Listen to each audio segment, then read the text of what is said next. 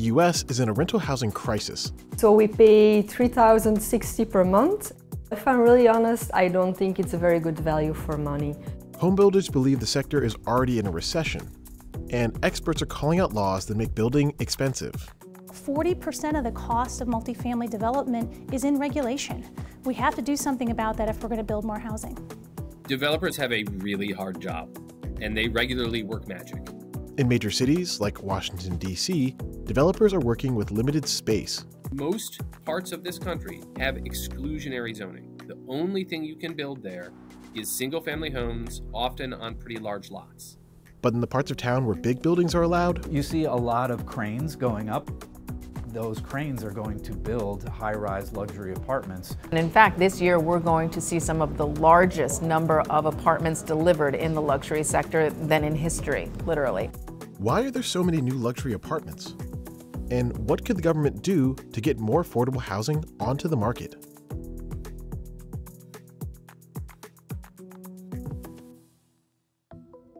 When it comes to city real estate, the biggest luxury is location if you can just walk from your apartment into a metro station and, and head on about your day, that's pretty great. Here's a look inside of one new development in the city. Right now, we are in the ballpark district of Washington, D.C., one of the emerging neighborhoods that is downtown adjacent. And this neighborhood has gone through a tremendous transformation over the last 20 years as part of an overall plan to create an extraordinary place. This building was completed in uh, 2020, and this is the Kelvin Apartments, uh, which is uh, 312 apartments over about 60,000 square feet of retail adjacent to our, our sister building, which is the NV condo, which is 127 condos. This development is currently valued at roughly $230 million. Transit-oriented development creates the best outcomes overall because of the proximity to jobs, the proximity to educational opportunities, but is also the most difficult. You're creating not only deep foundations for underground parking, you are uh, often uh, building over uh, metro lines and, and, and, transit lines. You're also taking care of, of uh, the neighborhood in terms of its aesthetic. Living in this lifestyle does cost a premium for the renter. Two bedroom apartments in this building can rent for over $3,000. Single bedrooms can rent for over $2,000. Perhaps more surprisingly, those prices are technically affordable for 40% of the households in Washington, D.C.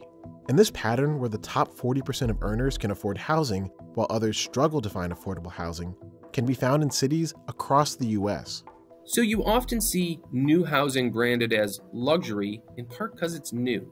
I will say, in my personal experience, I've seen pretty high quality, affordable, subsidized housing that could compete with any luxury housing. I've also seen pretty old, tired housing still branded as luxury that, you know, wasn't the greatest housing out there. Here's another building that was completed in 2009. Luxury, it's definitely not, but maybe a little bit up standards, like a little bit. The building has about 300 units and is worth over $129 million. Appearances wise and from the outside, this flat looks amazing. It is amazing and there's so much light and the location and everything. But then when you actually live here, there's so many tiny things. Um, in total, it's 30 maintenance requests in a year and five months, so it's quite a bit. Days before this interview, a malfunctioning dishwasher flooded parts of Carolyn's apartment. Building management brought in industrial fans to dry the space. It's yeah, 75 decibels, I measured it. And it's quite tiring, like your head becomes like this. Many other tenants have raised concerns with the build quality in this complex, citing thin walls and repeated issues with water and other infrastructure. In a statement to CNBC, the property manager of this building said that occasional maintenance requests will be resolved as quickly as possible. Every home builder has a list of complaints. Every, you know, landlord in a multifamily apartment, you can Google and find, a, you know, complaints against literally any landlord out there. But I've been to a lot of these communities, and those communities are beautiful, and they have all kinds of amenities like a swimming pool and a gym. And because these are large-scale communities, that means that the landlord has a large scale service, usually on site.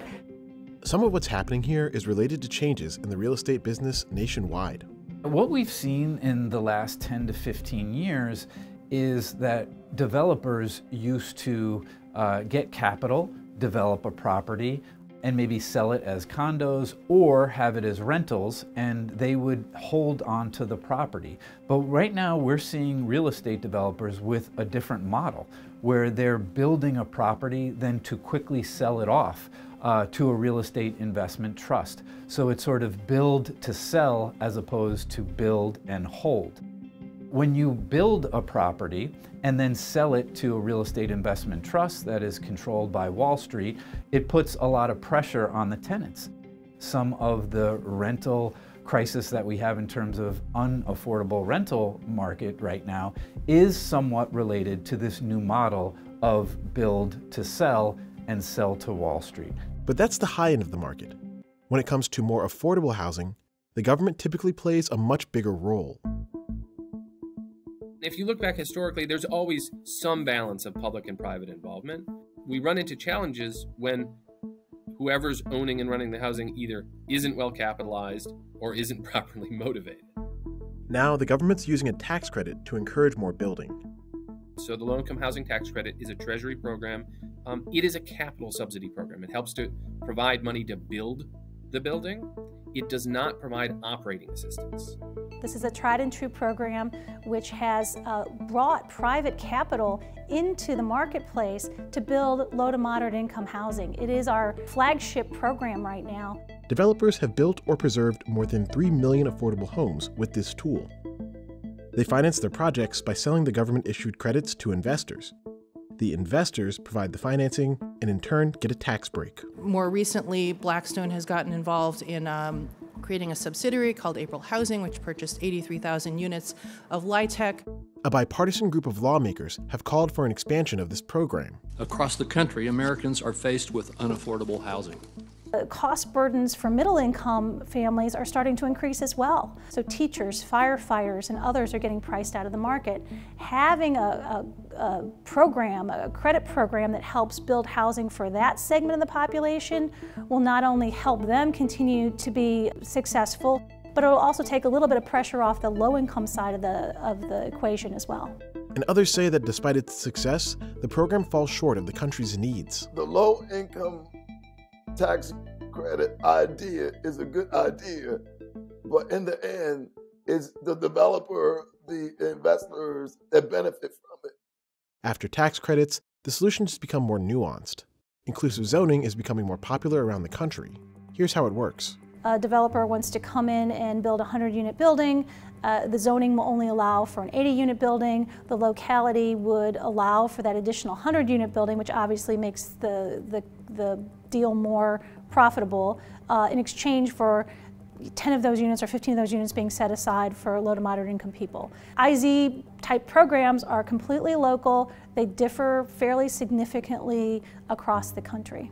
Organizers say these ideas need more work. Most of the uh, inclusionary zoning units are either too small and they are definitely unaffordable. The inclusionary zoning doesn't really include the economic conditions of the people who are threatened with displacement. It's designed to benefit people who have the resources, who are in the quote unquote marketplace to take the money and run when things start falling apart. This wave of publicly subsidized building is a new version of an old story.